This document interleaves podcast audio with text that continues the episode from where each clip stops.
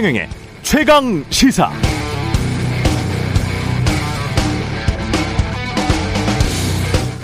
네, 김학의 전 차관 뇌물수수 파기환송심 무죄.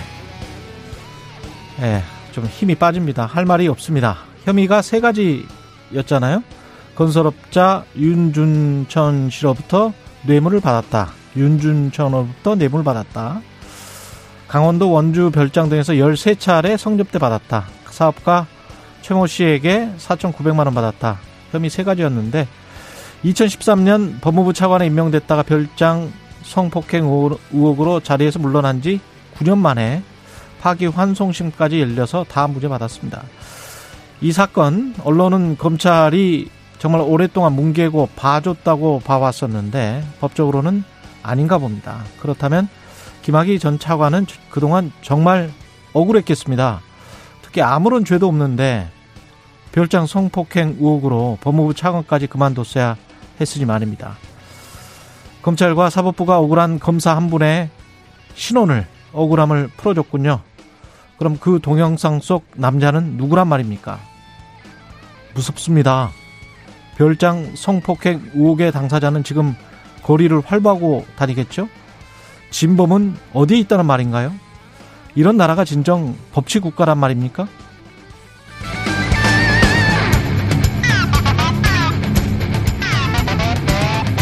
네, 안녕하십니까. 1월 28일 세상에 이익이 되는 방송 최경련의 최강시사 출발합니다. 저는 KBS 최경련 기자고요. 최경련의 최강시사 유튜브에 검색하시면 실시간 방송 보실 수 있습니다.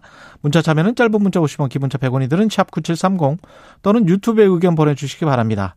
새해부터 새로운 기능이 추가된 무료 콩 어플도 많은 이용 부탁드리고요. 오늘 1부에서는 주간 여론 동향 살펴보고요. 2부 인터뷰에서는 더불어민주당 선대위의 강훈식 전략기획본부장, 국민의힘 선대본의 아, 김은혜 공모단장 만납니다.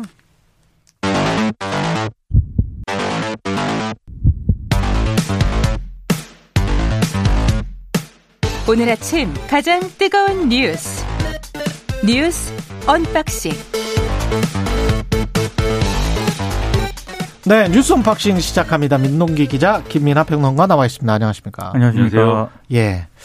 국민의힘 이, 이 토론 가지고 지금 샅바 싸움 이 씨름할 때 왜 샅바 싸움 많이 하잖아요.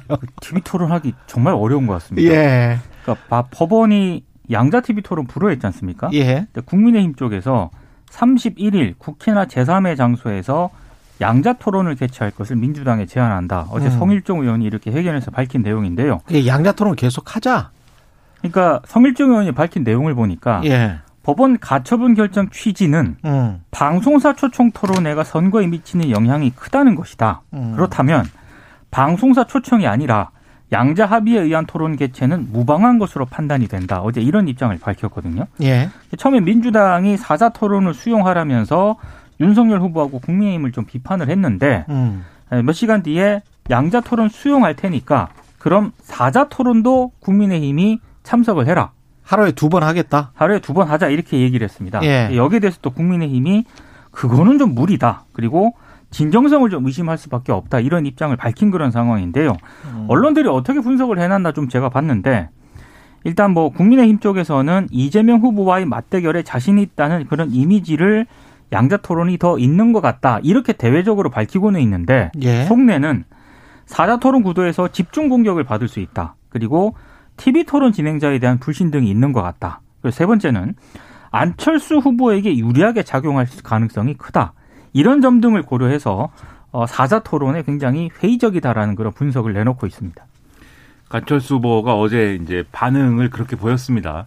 아, 저랑 토론하는 게 무서운가 봅니다. 이렇게 얘기를 했는데 음. 안철수 후보가 주로 그렇게 1인칭으로 얘기를 많이 하거든요. 예. 근데 이제 그럴 때마다 약간 어 저거 무리수 아니야 이런 생각을 많이 했는데 예. 어제는 아 안철수 후보 얘기가 맞을 수도 있다 이게 예. 왜냐하면은 이 지금 이제 윤석열 후보하고 안철수 후보가 어쨌든 안철수 후보가 최근에 지지율 흐름이 좀 이렇게 상승세가 꺾인 측면이 있지만 음. 어 누가 정권 교체의 적임자이냐 이 구도가 있는 거잖아요 두 사람 사이에. 그렇죠. 근데 만약에 이제 사자 토론에 사자 토론을 중심으로 이제 토론이 진행이 돼가지고 음. 안철수 후보가 좀 더 이제 토론에 능숙한 모습을 보이고 음. 나름대로 이제 말을 잘하고 뭐 이런 것들이 이 유권자들 눈에 보이면 지금 그래도 안철수 후보로 빠져나간 지지율을 상당히 이제 윤석열 후보가 다시 갖고 왔는데 이게 다시 좀 흔들리는 거 아니냐 뭐 이런 생각이 있는 것 같다. 뭐 이런 생각도 들고 그다음에 또 그런 측면도 있을 것 같아요. 이재명 후보하고 윤석열 후보하고 두 사람만 딱 나와서 토론을 하는 모습이 집중 조명을 받으면 그 두 사람 간의 대결, 양자 구도라는 게 좀 확실해지는 데다가 음. 또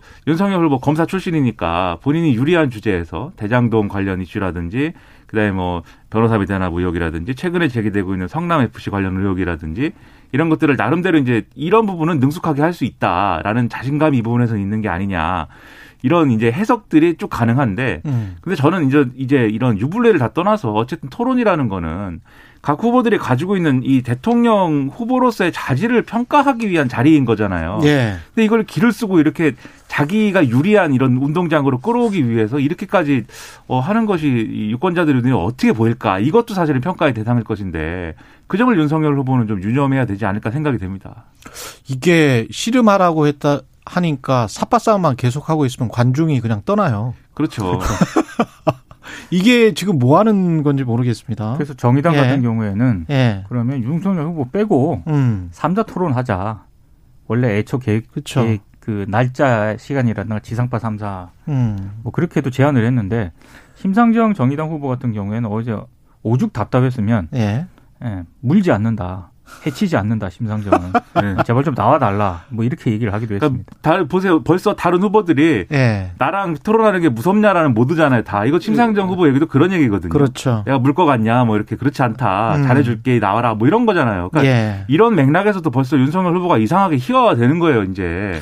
근데 저는 자꾸 이걸 본인들 위주로 본인들 관점에서 생각하는 것보다는 지금 말씀하신 대로 아니 국민 주권을 행사하는 그 딱 한 번 있는 기회잖아요. 4년이나 5년에 딱 한 번 있는 기회인데 이건 진짜 국민들 갖고 노는 것도 아니고 국민들한테 어떤 자신들의 모습을 보여줘야 될 의무가 있는 거잖아요. 근데 이걸 마치 TV 토론에 응하거나 응하지 않는 게 뭐 어떤 권리있냐 이렇게 하면서 이건 좀 이거는 그러니까 이해할 수 없는데요. 윤석열 후보가 예. 어제 이제 그 모든 게 토론을- 정치공학이면 안 됩니다. 이건. 양자 토론을 예. 계속 고- 얘기를 하면서 이런 음. 얘기를 한번 했었거든요. 국민의힘 그 대선 후보 당내 경선을 하지 않았습니까? 그때 여러 번 해봤는데 이게 많은 사람들이 토론을 하니까 검증이라든가 이런 게 제대로 안 된다. 어. 이런 식으로 얘기를 했거든요. 예. 근데 제가 봤을 때 그 판단 역시 예.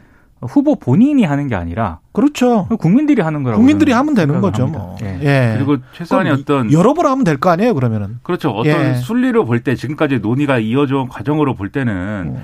어쨌든 국민의힘에서 30일, 31일이나 또는 30일에 양자 토론을 어, 방송사 초청의 방식으로 할 수 있다라고 얘기해 놓은 게 있고 서로 합의 그렇게 해 놓은 게 있고 그 형식은 양자 토론이라고 이제 고집을 했지만 사자 토론으로 하는 게 맞다라는 이런 법원의 이제 판단이 있었다고 하면은 그건 그것대로 하고 그리고 그래도 이제 양자 토론이 필요하다고 하면 그것도 별도의 이제 어이 어, 그러한 이 논란이 없는 방식으로 또 소화를 하고 이렇게 그렇죠. 하면 되는 그렇게 건데 하면 되죠. 예. 예를 들면 이 최경의 최강 시사에서 양자 토론을 한다든지 너무 좋지. 네 이슈 예. 오도독에서 한다든지 예. 뭐 이런 방식이 얼마든지 있는데 예. 이 사자 토론을 그러면 이제 하겠다는 거냐에 대해서 이 방송사가 제시한 일정이 또 있잖아요. 예. 어, 이 2월 3일에 하는 방안이 있습니다. 음. 그러면 2월 3일에는 최소한 하겠다는 확답을 하면 그래도 그렇죠. 그래도 이게 좀 진정성이 이제 확인이 될 텐데 예. 그건 또 논의를 추가로 해보자는 입장이에요. 국민의힘 입장에서는. 이게 상황 자체가 27일에 지상파 방송 3사가 이날이 좋다고 해서 두 후보에게 제안을 한 거잖아요. 그렇죠.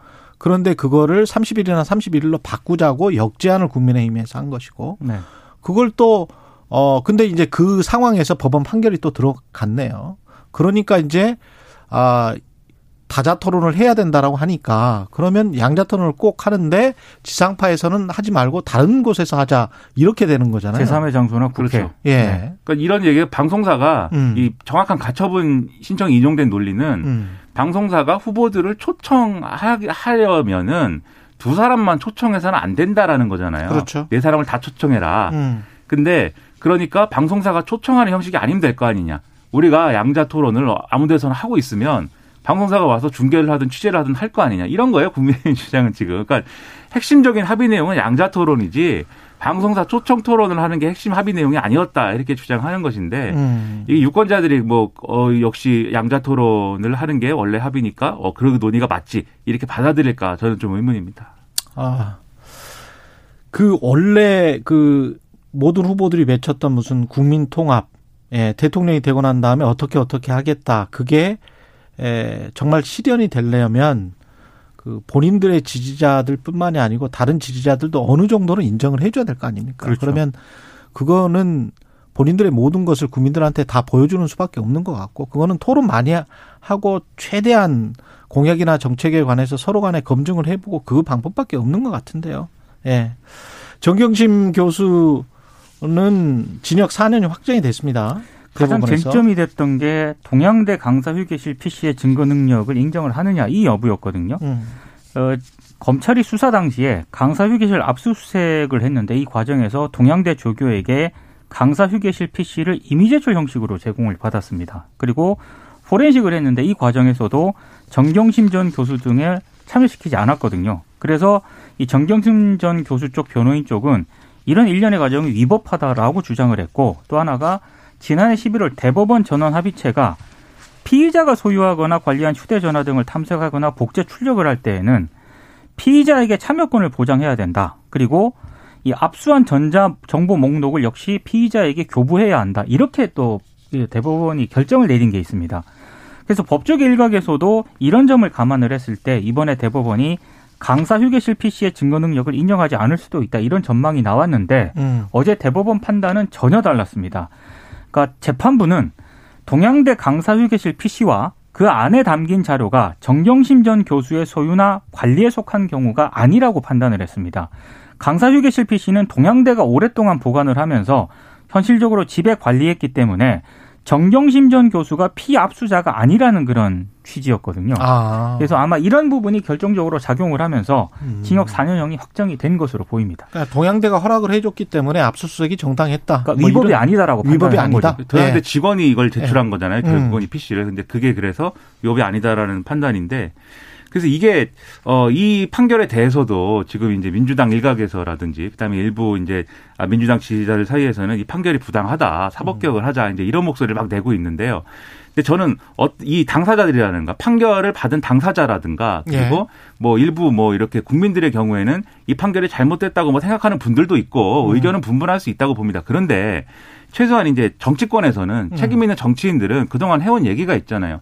이 조국 전 장관이 처음에 이제 검찰에 의해서 여러 가지로 압수수색 받고 뭐 수사 받고 할 때는 검찰의 의도를 의심할 수도 있고 이게 검찰 개혁에 저항하기 위해서 뭐 이렇게 하는 거 아니야 이렇게 생각할 수도 있었고 그런 여러 가지 생각들이 가능했는데 음. 그때 이제 뭐라고 했냐면 검찰이 이렇게 무리하게 이렇게 수사를 한 것에 대해서는 법원의 시간에서 음. 법원에서의 이 어떤 재판 과정에서 다 무리한 게 밝혀질 것이다라고들 얘기를 했었습니다. 그런데 법원의 시간이 이제 다 지났죠. 예. 이제 뭐 남은 재판이 다른 것도 있습니다만 다른 음. 혐의에 대한 것도 있습니다만 법원의 시간이 지났고 결론이 이렇게 나왔으면 최소한 책임 있는 어떤 정치인의 자리에 있는 분들은 음. 이건 이제 인정을 해야 되는 거고요. 예. 이 판결의 내용을 인정한다고 하면 음. 그러면 지금까지 이제 민주당과 그 이제 정치인들이 이 문제를 다뤄왔던 방식에 대해서도 음. 좀 이렇게 사과하고 돌아보고 되짚어볼 필요가 있는 것이고 나아가서는 그 여러 가지 의혹이 그렇게 제기될 때 문재인 대통령이 조국 전 조국 법무부 장관 임명 강행을 했던 게 예. 그게 어쨌든 맞는 파- 맞는 판단이었냐 여기까지도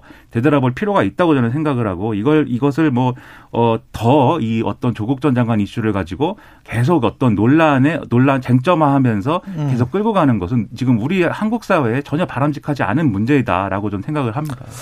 네, 맞습니다. 김학의 전 법무부 차관 제가 오프닝에서도 말씀드렸고요. 뇌물 혐의 무죄 선고 받았습니다. 이번 예. 그 재판의 핵심은 사업가 최모 씨의 진술을 예. 이 재판부가 신빙성 있게 받아들이냐 이게 쟁점이었거든요. 그렇죠. 나머지 혐의들은 뭐 공소시효도 다 지나고 그렇습니다. 근데 일단 그 약간 불거진 맥락이 좀 약간 설명을 해드리면 예. 음. 검찰이 별장 성폭행 의혹이 불거졌을 때 2013년입니다. 김학의 전 차관은 무혐의 처분을 합니다.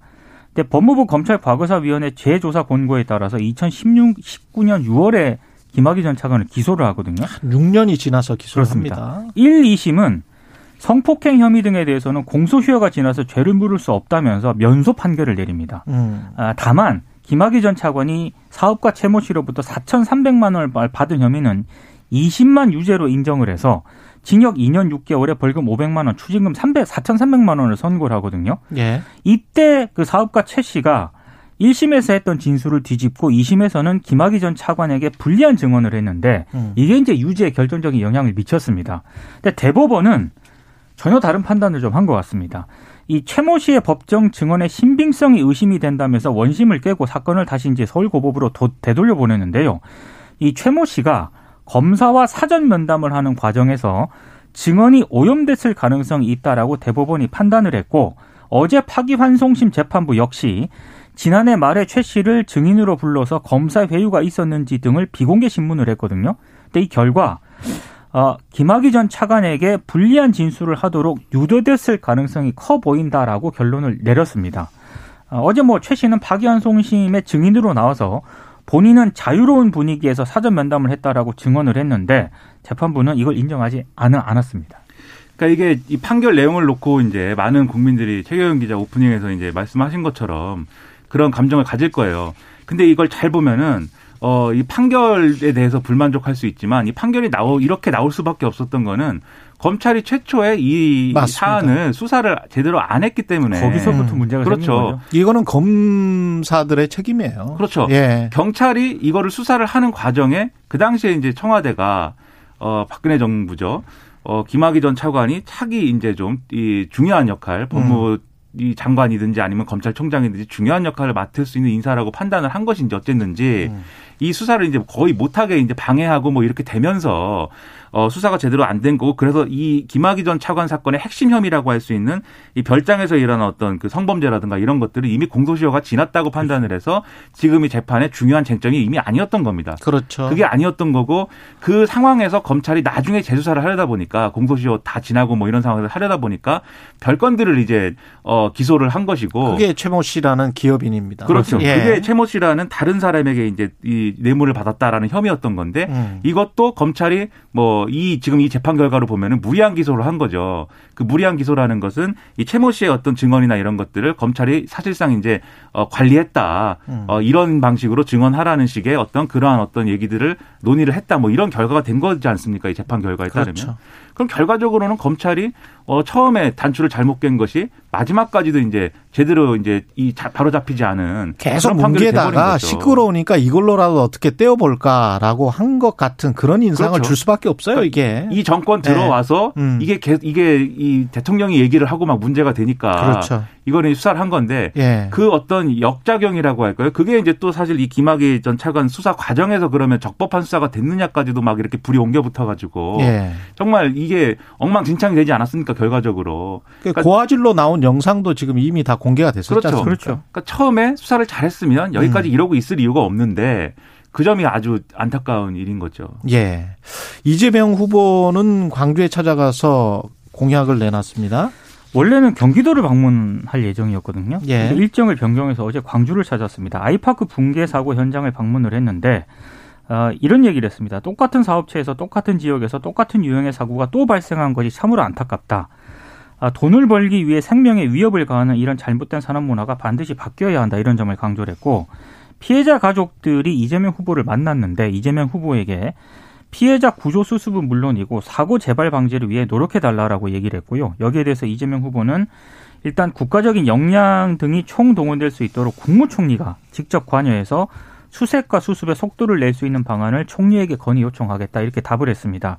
그리고 이제 아파트 붕괴 현장 방문 전에는 5.18 민주화 운동 정신을 헌법 전문에 명문화하겠다. 그리고 광주 군공항 이전을 적극 지원하겠다. 이런 또 공약도 발표를 했는데요. 오후에는 또 이낙연 전 대표와 함께 또 이제 또 광주 이제 지역을 이제 방문을 했거든요. 그러니까 어, 원래 있었던 경기도 일정을 어, 굳이 변경을 하면서 광주에 내려간 이유가 예. 이 광주 지역에서 이재명 후보에 대한 그 지지율이 음. 과거 민주당 후보보다 좀 낮게 나온다라는 그런 어떤 판단이 있었던 것 아니냐라고 하는 게 기자들의 일단 해석입니다. 원래 어제 그 이재명 후보 광주 방문에서도 기자들이 이 질문을 직접 했거든요. 예. 그러니까 여기에 대해서 이재명 후보는 원래 다른 민주당 대선 후보들도 여론조사 나올 때는 한 60%였는데 실제로 득표율은 80에서 90%였다 이런 점을 좀 강조를 하기도 했습니다. 그러니까 이재명 후보의 이 뭐 투표율과 득표율 얘기는 뭐 아, 사실관계를 따져 보자면은 이제 음. 이게 틀린 얘기는 아니에요. 근데 어 이런 건 있습니다. 지금 이제 호남 지지율이 이제 좀 낮다라고 평가를 하는 게 왜 문제냐면 이재명 후보가 뭔가 튼튼한 자기 이제 지지층에 튼튼한 어떤 지지를 발을 딛고서 그 다음에 이제 어 중도층 확장이라든가 정권 교체 여론을 뚫고 나간다라든가 이런 전략이 있어야 되는데 그게 아니고 상호 이제 어떤 그 뭐랄까요? 악순환으로 빠져들 수 있는 어떤 그런 구멍이 생길 수가 있는 거거든요. 호남에서 지지를 잘 못 받고 있다. 이런 얘기가 나오면 아 이재명 후보로는 좀 승부가 어려운 것 같아라고 해서 지지층이 이렇게 이완될 수 있고 지지층이 이완되면은 수도권에서도 어 지지층이 이제 제대로 받쳐주지 않으면은 정권 교체를 뚫기가 어렵고 이제 이런 구도가 있기 때문에 그래서 이제 호남에서의 지지를 이제 좀 올릴 필요가 있겠다라는 판단은 저는 했을 거라고 보는데 다만 이제 그 얘기를 이제 크게 보면 이제 두 가지 방식으로 지금 하려고 한 것 같아요. 첫 번째로는 이제 어쨌든 이 이- 이른바 이제 충정 충장로 우체국 앞에 무다방을 찾아가지고 그때의 어떤 그 과거에 이제 5.18 문제라든가 이런 것들이 이제 다시 상기를 하면서 일종의 정통성을 이제 좀 강조를 한 것이고 음. 그래서 이제 민주당의 적자이다 이 점을 강조를 한 것이고 그리고 앞서 말씀하신 이제 득표율하고 여론조사 결과의 이제 차이를 얘기를 하면서 나를 지지해 줄 것으로 믿는다 이제 이렇게 얘기를 한 건데 음. 어떻게 보면 호남의 입장에서 보면은 이 얘기가 나름대로의 신뢰를 보여주는 스킨십일 수도 있지만 또 어떤 측면에서 보면은 뭐 우리는 그러면 어떤 그 어 무조건 지지할 수밖에 없게 돼 있는 뭐 그런 사람들이라는 거냐라고 생각할 수도 있습니다. 그래서 음. 득표율하고 이제 그이 여론조사 이, 이 지지율을 이제 후보가 직접 얘기한 거는 저는 이제 오해 소지가 있을 수도 있겠다 이런 생각이 들고 예. 그리고 이거 외에 이제 이준석 대표 등이 지적을 한 바가 있는데 이 호남 일정을 수행하는 과정에서 뭐 그런 얘기도 막 하거든요. 이제 어렸을 때 공장을 다니다 보니까 관리직은 다 이제 경상도 사람이고 밑에 일하는 사람들은 다 전라도 사람이더라 이렇게 얘기를 했는데 7, 80년대. 네. 예. 이게 이게 이 지금부터 한 20년 전에 해서 하는 얘기면은 그때 이제 지역주의 문제가 아직도 이제 뜨거운 쟁점이었고 예. 이게 뭐 여러 가지로 논쟁이 되는 상황이었으니까는 뭐 그렇게 얘기할 수도 있다라고 생각할 수 있겠는데 음. 지금까지 그런 방식으로 얘기하는 게 과연 납득이 될 것이냐 유권자들 입장에서 음. 그건 좀 제가 볼 때는 이제 어이 약점이거든요. 그래서 그런 발언은 그렇죠. 그런 발언을 할 필요는 없다. 근데 그런 발언을 뭐 괜히 할 필요가 없는 거다. 저는 그렇게 생각합니다. 대통령 후보는 뭐 전국 무대이기 때문에 영호남 사람들만 이 투표하는 거는 아니잖아요. 그렇죠. 그리고 이제 민주당이 기득권화돼 있다 이런 비판도 있기 때문에 이런 것들은 좀 세심하게 봐야 될 것 같아요. 과거에 물론 이제 호남이 배제되고 소외되고 그랬던 역사가 있었던 건 분명한 사실이죠. 그렇죠. 예, 사실이지만 그게 지금 말씀하신 대로 지금까지 그걸 유효하게 해서 어떤 득표 전략으로 삼는 게 바람직하냐? 그럼 그거는 또 아닌 것 같고요. 예. 아, 마지막으로 윤석열 후보는 청와대를 해체하겠다. 주식 양도세 는 폐지하겠다. 뭐 이런 이야기입니다. 그러니까 대통령 집무실을 광화문 정부 서울청사로 옮기겠다. 음. 그리고 청와대 공간을 국민에게 돌려주겠다라고 얘기를 했는데요. 근데 이거는 문재인 대통령도 2017년 대선에서 약속을 했다가 집권 1년 8개월 만에 공식 철회한 그런 공약이거든요. 왜 철회했냐면은 청와대 영빈관과 본관 헬기장 등 집무실 이외 기능을 대체할 부지를 광화문 인근에서 찾을 수가 없다는 그런 점입니다. 그리고 워낙에 정부 청사가 노후화되다가 고층 빌딩에 둘러싸여 있기 때문에 이게 경호가 상당히 어렵다라는 그런 경호상의 문제도 있었기 때문에 근데 이런 부분에 대해서는 아직 대안이 설명이 없다는 점 음. 그리고 윤석열 후보가 주식 양도세 폐지 공약을 발표를 했는데요. 원래 내년부터 국내 상장 주식 투자로 5천만 원 이상 이익을 거둔 개인 투자자에 대해서 주식 양도소득세를 부과하기로 하지 않았습니까? 예. 근데 이걸 전면 백지화하겠다라는 그런 공약입니다. 그냥 5천만 원 이상 양도 차익을 얻으면 그 주, 주식 저 어, 양도세가 양도세를, 20%, 3억 원 이하는 20%, 3억 원 초과는 25%. 25%. 근데 요거를 완전 백지화하겠다라는 건데 윤석열 후보 얘기는 이렇습니다. 예. 큰손 작은 손 가릴 것 없이 주식 시장 자체 자금이 일단 많이 몰리고 활성화돼야 일반 투자자도 수익을 올릴 수 있다. 지금은 주식 시장을 더 활성화하는 게 필요한 상황이다. 이렇게 얘기를 했는데 아무래도 이제 개미 투자자들의 표심을 공략하겠다라는 의도 같아요. 그런데 일각에서는 너무 감세 일변도 공약이다. 이거. 그래서 아니 이거는 세퓰리즘이라는 얘기가 있습니다.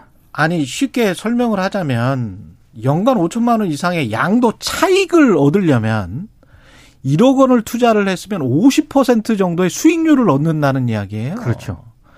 5천만 원을 투자했으면 100%의 수익률을 얻는 정말 천재적인 주식 투자를 한다는 이야기인데 5천만 원 정도의 양도 차- 차익을 얻으려면 보통 10%라고 잡는다면 아무리 잘하는 사람이라도 그러면 한 5억 정도를 투자하는 사람들이라는 이야기거든요. 그렇죠. 그게 우리나라 소액 개미 투자자들의 몇, 퍼, 몇 퍼센트일까요? 0.1%도 안 될 것 같은데? 그리고 이제 그 사람들이 그래서 그 사람들에게 특혜를 주는 거 아니냐라고 해서 뭐 부자 감세 반대다 이재명 맞습니다. 후보 이제 페이스북에 이렇게 올리기도 했는데 근데 그 윤석열 후보의 논리를 받아들이더라도 그러니까 결국은 이제 어, 주식시장이 화랑이 돼야 예. 개미 투자자들도 좋은 거 아니냐 이 논리인데 음. 근데 그 얘기가 사실 또 뒤집어 보면은 이거는 노골적으로 주식 부양을 하겠다는 얘기로 들릴 수가 있거든요. 음. 그럼 이제 다른 이제 이 해외 투자자들이나 이런 사람들이 이제 우리나라 주식시장에 대해서 어떻게 보겠느냐 이런 것도 이제 의문을 가질 필요가 있고 그리고 세제 문제로 봐서도 장기적으로는 거래세를 폐지하거나 이제 단계 비중을 낮추고 양도소득세 체계로 전반적으로 전환되는 게 맞는 방향이다라는 아니, 평가가 있지 독일, 않습니까? 미국 다 지금 양도세 부과합니다. 그렇죠. 오래됐습니다. 우리는 너무 지금 지연하고 있는 그렇죠. 거예요. 거기에 예. 역행하는 것이기도 하다. 그래서 이게 좀 검토가 더 필요할 것 같고. 예. 그리고 청와대 이 집무실 이전 이런 거는 대통령의 권한을 줄이는 거는 전 좋다고 생각하는데 음. 그게 청와대라는 공간을 이제 없애는 걸로 가능한 거냐. 그리고 그 공간을 없애는 이유가 민간하고 같이 뭔가 일을 하는 방식을 만들겠다라는 건데 지금도 청와대 대통령 비서들은 뭐 교수 출신도 하고 민간에서 하는 측면들이 있는 거잖아요. 근데 그것하고 민간 합동이하고 하는 게 결과적으로 뭐 다른 어떤 게 다른 거냐 이런 걸 또 성실하게 설명해 줄 필요가 있을 텐데 아직은 얼개만 얘기하고 있어서 예. 더 이제 들어봐야 될 것 같습니다.